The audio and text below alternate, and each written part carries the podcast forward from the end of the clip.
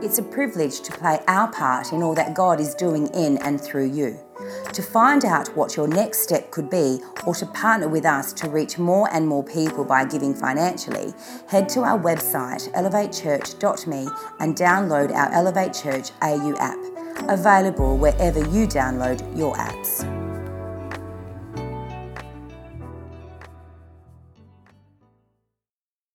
Quick shout out to our podcast listeners, which already we're only in the 15th of the month. Uh, our audience is about to hit a new uh, monthly record around the world, so it's pretty humbling actually, and a great privilege to be able to connect with people around the world, different countries, and at least one of the languages they speak is English, because sometimes I can speak things that people understand. But uh, this is our uh, this is what some people call the most wonderful time of the year. It's certainly a very unique time of the year. And leading into Christmas, there's things that we kind of only do in the run up to Christmas. And one of them, uh, as uh, some of you who are teachers or parents will know, is kids writing letters to Santa. And uh, I thought I'd start to read, read you a couple of my favorites. Here's one here Dear Santa, I think you are a fat man, and I'm not leaving you any cookies because Mrs. Claus said you are on a diet. You need to stay away from junk food and don't eat too much on your trip around the world. That's why I'm leaving you vegetables this year with ultra skim milk. I hope you lose some weight because with all those toys and you, I start to feel sorry for Dasher, Prancer, Dancer, etc., and Rudolph. I sure hope you brought everything I asked for. We'll see you later. Since I didn't see you this year in person, I hope to see you next year. Love you. Bye, Jennifer. And I'm telling you, I read this and I'm like, this is how Jennifer writes to someone she loves. But the takeaway here is don't ever get on Jennifer's bad side, all right? Anyway, here's another one Dear Santa, Santa, I'm only doing this for the class. I know your naughty list is empty, and your good list is empty, and your life is empty. You don't know the trouble I've had in my life. Goodbye, love, I'm not telling you my name. Oh dear. All right. And then we do Christmas carols, okay? And you know, they're traditional and we sing them every year, and they're sort of like the bangers that we sing every year. They're, they're kind of, they're super familiar. And one thing I encourage people is to, is to do every year is just, just pause and like look a little bit more intently at the words, even though, because when you sing them, blah, blah, blah, okay? Because I'm telling you, when you do that, different things come out. In fact, there is a whole category of Christmas carols that I refer to as creepy carols all right? Here's an example Santa Claus is coming to town. He's making a list and checking it twice. Gonna find out who's naughty or nice. Santa Claus is coming to town! Exclamation mark, like warning. Uh, he sees you when you're sleeping. He knows when you're awake. He knows when you've been bad or good, so be good for goodness sake. The writer of this carol is confusing Santa with Alexa, and it's a problem, okay? Because, because this is like, think about this. Let's say tomorrow you put you flick on you flick on Judge Judy, and there's a big fat man in a red suit with a white beard sitting there. He's the next man up in the dock, and Judge Judy looks over her glasses and says, uh, "Excuse me, um, what are the charges here?" And the bailiff says, "Oh, uh, Judge, uh, it's." He sees you when you're sleeping. He knows when you're awake. Boom, boom, guilty. Get him out of here. We think we sing this stuff. We think, oh, what a cute song. It's not cute, it's creepy. But let me do this. This is a pro tip that some people confuse Santa and Jesus. Let me just swap out two words. He's making a list and checking it twice, going to find out who's naughty or nice, Jesus Christ is coming to town. He sees you when you're sleeping. He knows when you're awake. He knows when you've been bad or good. So be good for goodness sake. This is some people's picture of how Jesus operates. And because that's some people's picture of how Jesus operates, they think the best play is to run away. The best place is to duck and cover. The best, the best uh, method is just to avoid because that guy, he's coming to get me. And, and, and Christmas is a reminder that Jesus is coming, yeah, but coming to get me, that doesn't sound like good news. And we've been teaching this series, The Unsettling Solution for just about everything in the run up to Christmas, really focusing our attention on who Jesus was, what Jesus said and what Jesus did. Because one of the main reasons Jesus physically came to earth in human form was to actually show us what God's really like. And we've been saying that the unsettling solution for just about everything is the one thing that sets Christianity apart from all other world religions. And it's this thing we call grace. And, and, grace is a churchy word, and we know that, and we've acknowledged that, and we're a church, so occasionally we get a wee bit churchy. But let me give you the not churchy definition of grace. Grace, we're saying, is what we crave when we get caught. In other words, when you get busted for not doing what you should have done, or for doing what you shouldn't have done, you're hoping deep inside, even though you know you're guilty, even though you know you've been sprung, even though you know you're, ah, even though you know that, even though the truth is you did it or didn't do it but should have, there's a little piece inside you that's hoping that the person that caught you isn't going to give you what you deserve. That maybe, they, I mean, best case scenario, that they're going to give you a hall pass and forgive you entirely, or, or at least just, you know, throw me a little bone here. And that's grace. That's what we're craving. We're craving that, that there's sometimes, even when we're guilty, something inside us doesn't want to receive what we deserve. And that's what Jesus came to show. That's what Jesus came to do. Because up to that time, two years ago, when Jesus rolled in in human form, a lot of what people thought God was like, which today even some people think he's still like that, was about keeping the rules and not breaking the rules. And if you keep the rules and you don't break the rules, then you'll, you'll keep God happy and everyone will live happily ever after. And Jesus came to say, you know, God's not about, first and foremost, about keeping rules and not breaking rules. In fact, he's, he, he's actually not fair. He's actually not into do the crime, now do the time. Now, I keep having to qualify this which isn't to say when we say or do dumb stuff, when we say or do things that are less than God's best, there won't be natural consequences.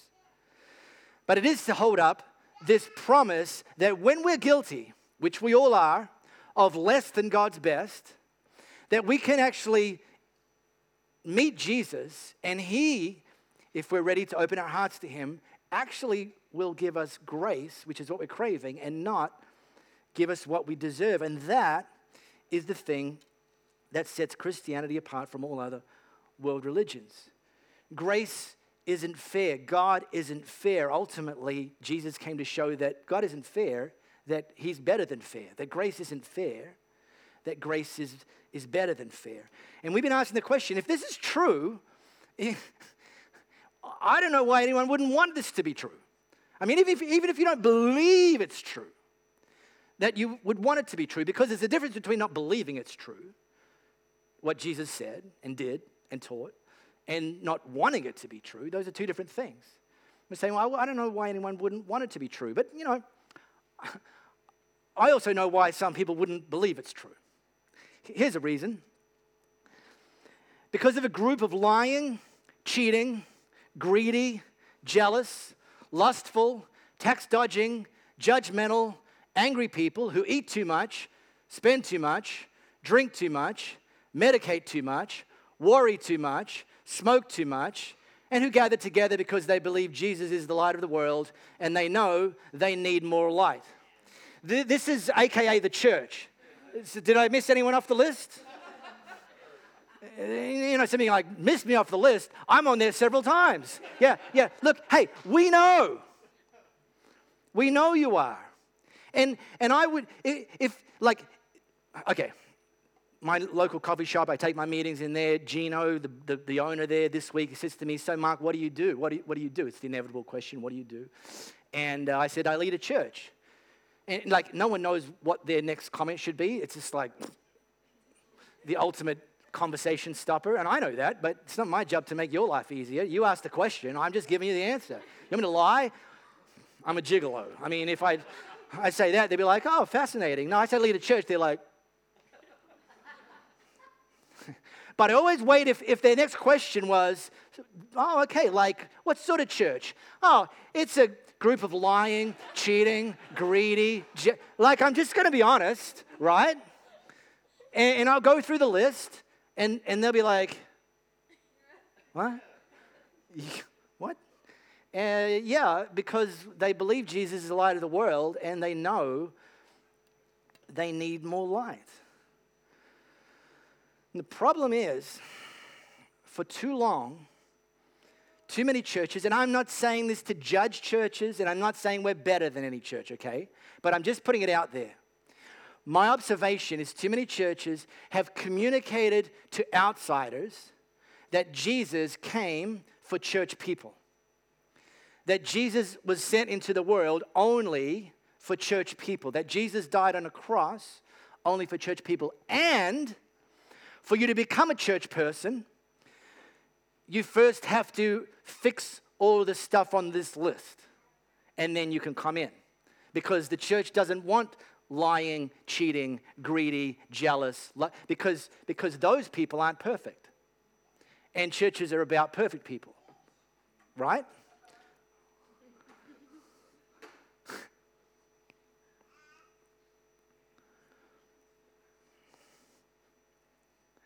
Now, in the first two weeks of this series, and if you missed it, you can catch up on our podcast, we talked a lot about the grace that Jesus extends to us. And it's important that we land this series with understanding that Jesus does first extend grace to all of us, outsiders and insiders. And you and I need it every day, even if you're already somebody who's accepted his grace in your life previously.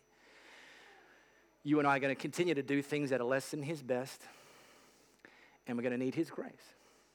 But His grace isn't in, intended to stop with us, it's meant to actually pass through us. It's meant to be something that we aren't just recipients of, but we're actually dispensers of. That we're not just here on this planet to receive God's grace and put the post on Instagram about how wonderful it is, but actually to look for ways and opportunities and people that for whom God would use us to then extend God's grace to them, to broken, hurting, dying people, just like the people on that list that we're on that list. And my observation is this that we are most like Jesus when we extend grace to other people. Now, having said that, while we're being honest here this morning, let's continue the theme. Let's be honest. There are some people you know that are harder to extend grace to than other people, regardless of the crime, right? Some people, you've even got some names flashing before you right now. Oh, yeah, Uncle Harry. Or some types of people. Or some people who do certain types of things that remind you of hurt in your past or things that have happened to other people that you love and are close to you. And so it's easy for us to be conditional with our grace that we start dispensing grace only to people who deserve it. But if that's how Jesus operates, you and I would never have received grace in the first place. Because, as the song that we've sung this morning says so very clearly, you didn't earn it, you don't deserve it. Still, He gives His love and His grace to us. And Jesus, thankfully, because He came here to show and to teach what God's really like, he actually explains why it's easier for us to extend grace to certain people or certain kinds of people. And I'm going to show you what he had to say about that. If you've got our Elevate Church AU app, you can tap on the Bible tile, bottom left corner. It's going to take you to something that Matthew recorded. And it's going to take you to a slice of, I guess it's sort of something that Jesus taught that the, the, the, big, the big idea is kind of a bit famous beyond just church circles. It's, it's commonly referred to as the Sermon on the Mount. Uh, and uh, it starts, Matthew starts writing it in Matthew chapter 5. It goes through chapter 6, goes through chapter 7. Chapter 5 is the Beatitudes, where Jesus talks about blessed are the cheesemakers, you know, stuff like that. And uh, at least I think that's what he said. I don't know, haven't read it for a while. And uh, chapter six, he goes, and he just, what, what this, this sermon, this thing of Jesus on a hill teaching people, what it is, is this Jesus dropping truth bombs, bangers, boom, but all disconnected in the sense of it's like this theme and this idea and this topic. And, and you're like, whoa, whoa, whoa. Thank God Matthew wrote it all down because some real good stuff in there. Seemingly disconnected, but all about the kingdom of God and what God is really like. And he gets he's kind of winding things down, or you, at least you think he's winding things down, but actually when you read it, you soon discover he's actually kind of winding up. And he's only he's, he's kind of not just about to get in yours and my business, but he's actually about to smack us in the mouth. Okay? So if that bothers you, then go to Instagram. But if you want to follow along, we're going to have this on the biggest screens in the room as well. This is what Jesus asked, and he asked a question that I it's incredibly unsettling. Why do you look at the speck of sawdust in your brother's eye and pay no attention to the plank in your own eye? Now, anybody had a speck of sawdust in their eye recently? Yeah, sure. Yeah, all of us woodworkers, you get it. Look, uh, I, some people are laughing because they know I didn't even know which end of the hammer you meant to hold. But uh, but I understand specks of sawdust. I wear contact lenses, okay? And they're, they're, they're, they're, rigid contact lenses. Some are flexible, these are rigid. And just occasionally I'll get a speck of dust under one, and it's like, ah! And my eye starts watering. And, but don't have, you don't have to pray for me because it's a, it's a simple solution. I go to the basin, I pop that bad boy out, give it a rinse, pop it back in, good to go. Which works just fine when I'm near a basin one of the problems in my life is I get around on a Vespa, okay? And uh, when the easterlies are rolling in in the mornings, there's a lot of dust in the air. And yeah, I've got a helmet full face, well, not full face with the whole thing, because on a Vespa with that and the leathers, it, no. Uh, but, but it does have a visor, and I do pop that thing down. Um, but in the morning, you know, easterlies coming in, and I remember a couple of years ago, um, I, so I do swim squad in the morning. That like finishes about 7 a.m. I'm scooting home. It's about four kilometer trip home. Uh, scooting home, easterly coming through, scooting, scooting. I get about 1K into my 4K journey. Yeah, 4K is not long. 1K in, about you know 3Ks to go, and I get a I get a speck of dust in, in my left eye, and I'm like, ah. Oh ah, so annoying. And it, and it got so bad in like a, like a, this is a pretty decent size space. So annoying in such a, a short period of time, my, my eye actually closed up. It was like, so, okay, now I'm scooting one eye, and it's not even my good eye, so things, things are getting a little bit perilous, but, you know, three Ks to go. I'm good, I'm good, I'm good. Then my good eye closed down in sympathy. You know, like, you know? No, you don't know. But it did. I didn't know. It closed down.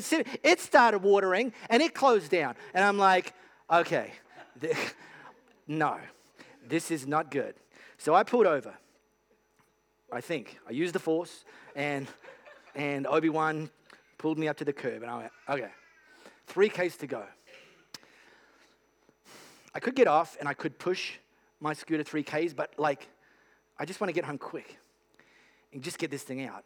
If it's out, then I'm I'm done. Like, I'm problem solved. So, all right.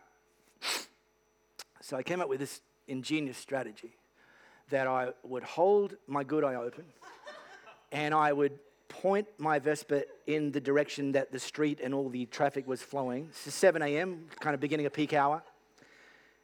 And, uh, and then I'd let it shut, and then I'd ride for 10 seconds, and then I'd brake again. and then I would look again, yep, still, still on the road, haven't hit, and then close it and count to 10, brrr, and then, and then, and then I just kept doing that. And, you know, okay, spoiler, I made it home alive, right? So don't anyone tell you that specks of sawdust aren't a problem.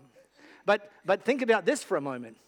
What if, what if someone had strapped a plank to the front of my head?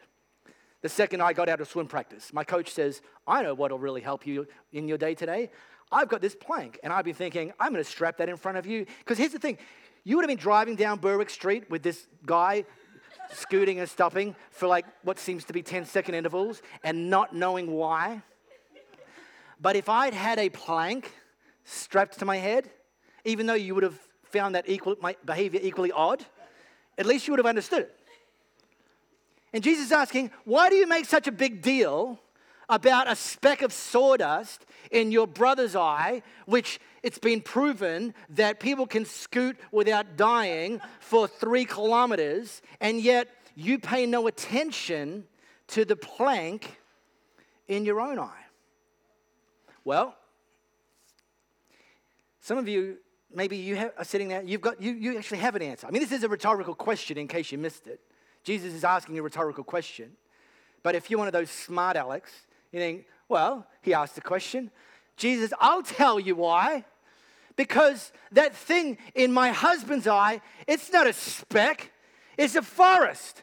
That thing in my wife's eye, that thing in my boss's eye, you, Jesus, you don't understand. That thing in my colleague's eye, that thing in my relative's eye, it's not a speck of sawdust, it's a freaking forest. Or, you know, because you can justify that, right? I'm just pointing out a speck, speck. Jesus' specks are this big. This clunk has got, and you're like, that, that's why, Jesus, it's justifiable, okay? Or you do this one. Ah, uh, come on now. Let's not exaggerate Jesus. You know that Jesus is listening. It's not a plank in my eye. It's just that there's other people who don't see the world as I see it, which is obviously what I'm talking about the, the correct way, the, the way things really should be, the way things are meant to be. I mean, Jesus, I've read the Bible, I'm, I just do what you say to do, and everyone else don't. And I'm not pointing out anything. No, uh, I didn't have a plan. no, what? No, they, they're wrong. Well, he didn't give people a chance to come up with their justification. He's come up with another one, rhetorical. How can you say to your brother, let me take the speck out of your eye when all the time there's a plank in your own eye? Now, he used the word brother. You can take that out and insert anybody that you think your job is to judge and point out their shortcomings and tell them all the things that are wrong about them and make your list and check it twice and become their personal critic, the Monday morning AFL coach who knows everything the team should have done, because with all your wisdom and experience, because everyone, you know, doesn't, the world is so messed up. Not everyone sees it like I see it. No, actually, you're messed up. But anyway, why do you say to your husband, why do you say to, how can you say to your child, how can you say to your parent, how can you say to your colleague, how can you say to your boss, how can you, when all the time, I mean, you got a speck and you got a flipping blank.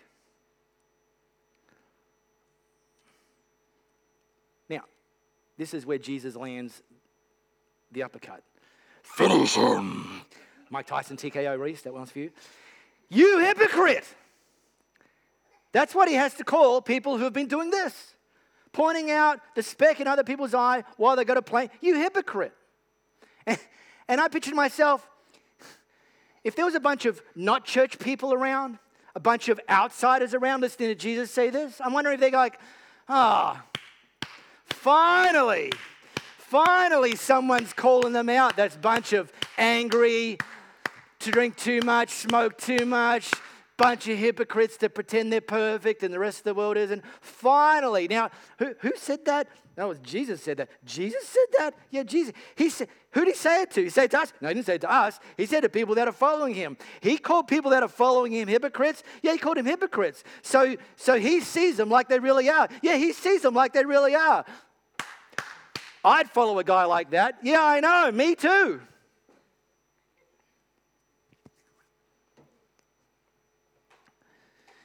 And, and by the way, in case you haven't been keeping up, the you that Jesus is referring to is you and me, us, individually, us, hypocrites. So, what? That's a bit harsh.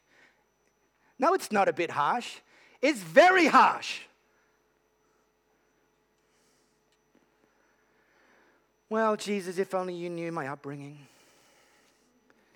If only you understood my insecurities. If you knew about my past relationships, you'd know that what I do, I mean, you know, it's just what I do. It's what my dad did. It's what my mom did. It's what, it's what my spouse makes me do. If you knew that, Jesus, you wouldn't be calling me a hypocrite. You'd be going, oh, yeah, fair enough. And we might say that about ourselves, but when it comes to the other people who aren't the you, they're the them, we don't give them the same free kick. Whoa, well, they did this, and there's no excusing that. But when we do it, I'll tell you all the excuses that make it excusable. No, that's what makes you a hypocrite.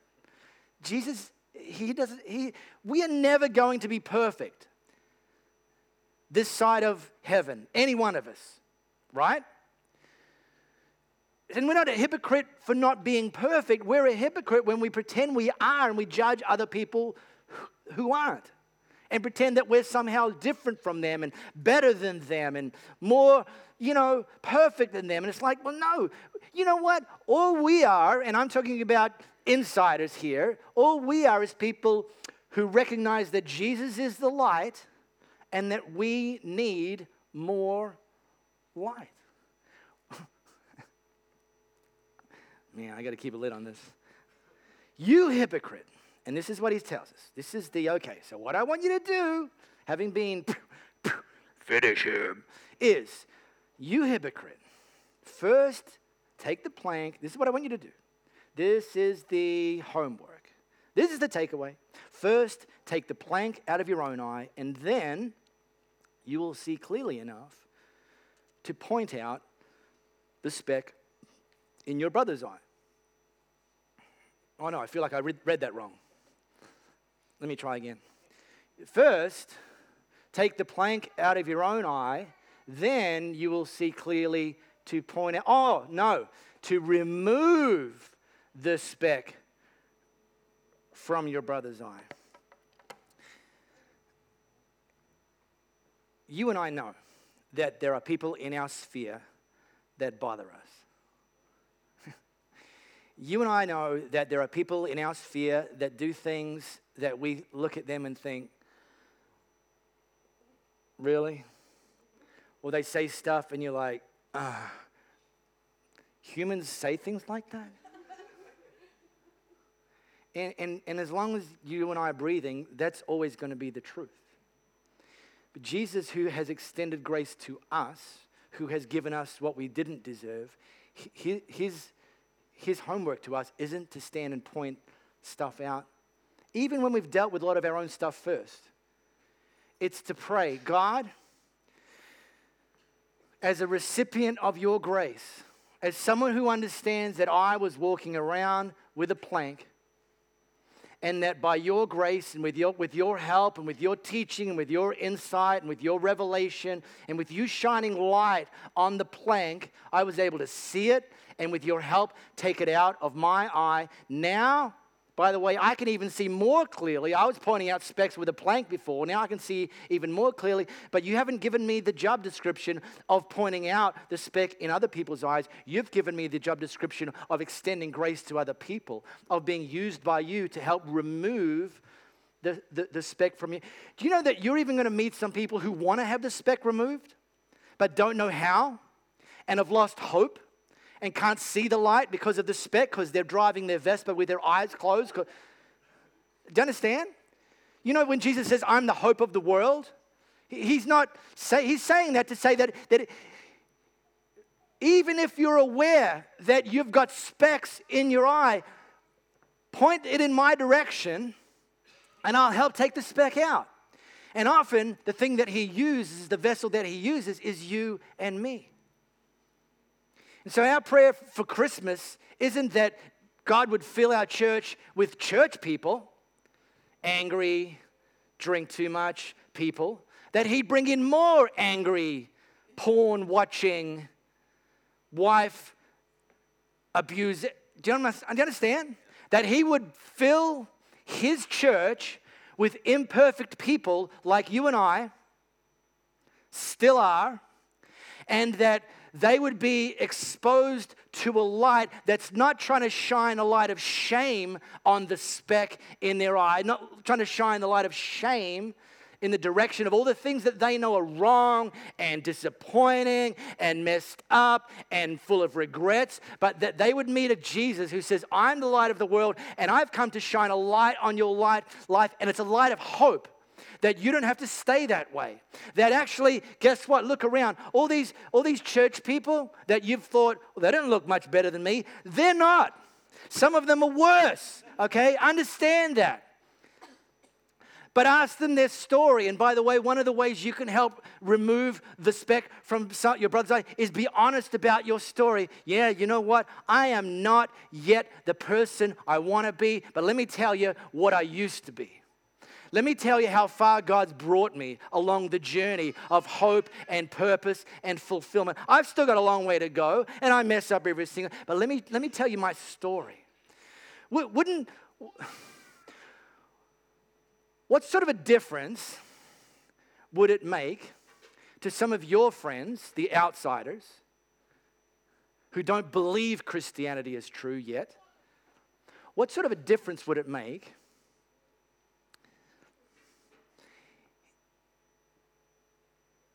if the reputation of Jesus' church was one of hope, not judgment, was one of promise, not criticism, was one of let's go on this journey together because I'm imperfect, no offense, just like you. I just wonder how transforming, because one of the biggest hurdles we have and churches have is that some of your friends at this point in time don't want to walk in the door because they think the roof's going to fall. Because Jesus has been watching them while they're sleeping and while they've been awake. And He knows when they've been good and bad. And they haven't always been good for goodness sake. And some of the people you're going to invite to Christmas here with Elevate, some of them are going to say no, but here's what I've come to understand in almost every case, if they say no, they're not saying no to who Jesus was or what Jesus taught, because Jesus was a rock star. One of the reasons he got crucified is he's becoming too popular. Because who wouldn't love this sort of teaching? Who wouldn't love this sort of mercy? Who wouldn't love someone that can go and zap out some miracles? I mean, what's not to love about that?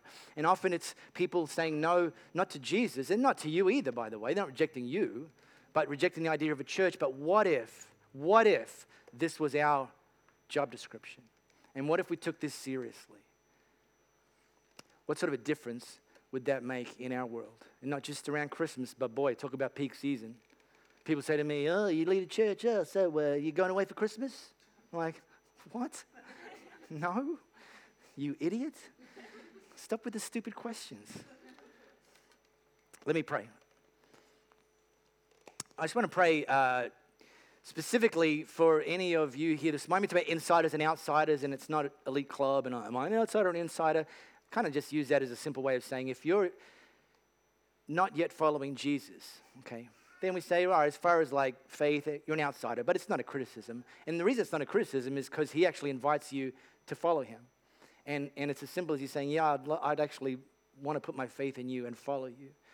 And so I want to do, just as I finish today and we finish this series, give one more opportunity today. We've been doing this the last couple of weeks for anyone who hasn't made a decision to follow Jesus.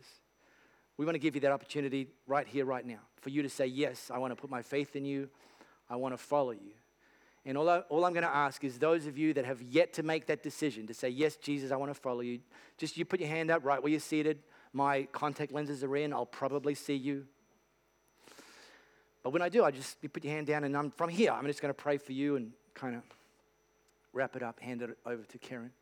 But uh, if you've not yet made a decision to say yes to follow Jesus, just how about you make that decision this morning? I couldn't encourage you more strongly to make that decision for you this morning. Jesus didn't come just for church people, He came for everybody.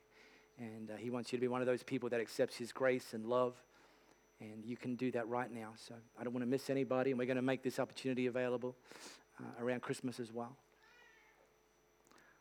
Okay. Well, emotionally, shifting gears, leading into Christmas, check this out. Thanks for joining us for another inspiring message from Elevate Church in Perth, Australia. For more information about Elevate Church or to contact us, head to our website, elevatechurch.me, and take us wherever you go by downloading our Elevate Church AU app, available wherever you download your apps.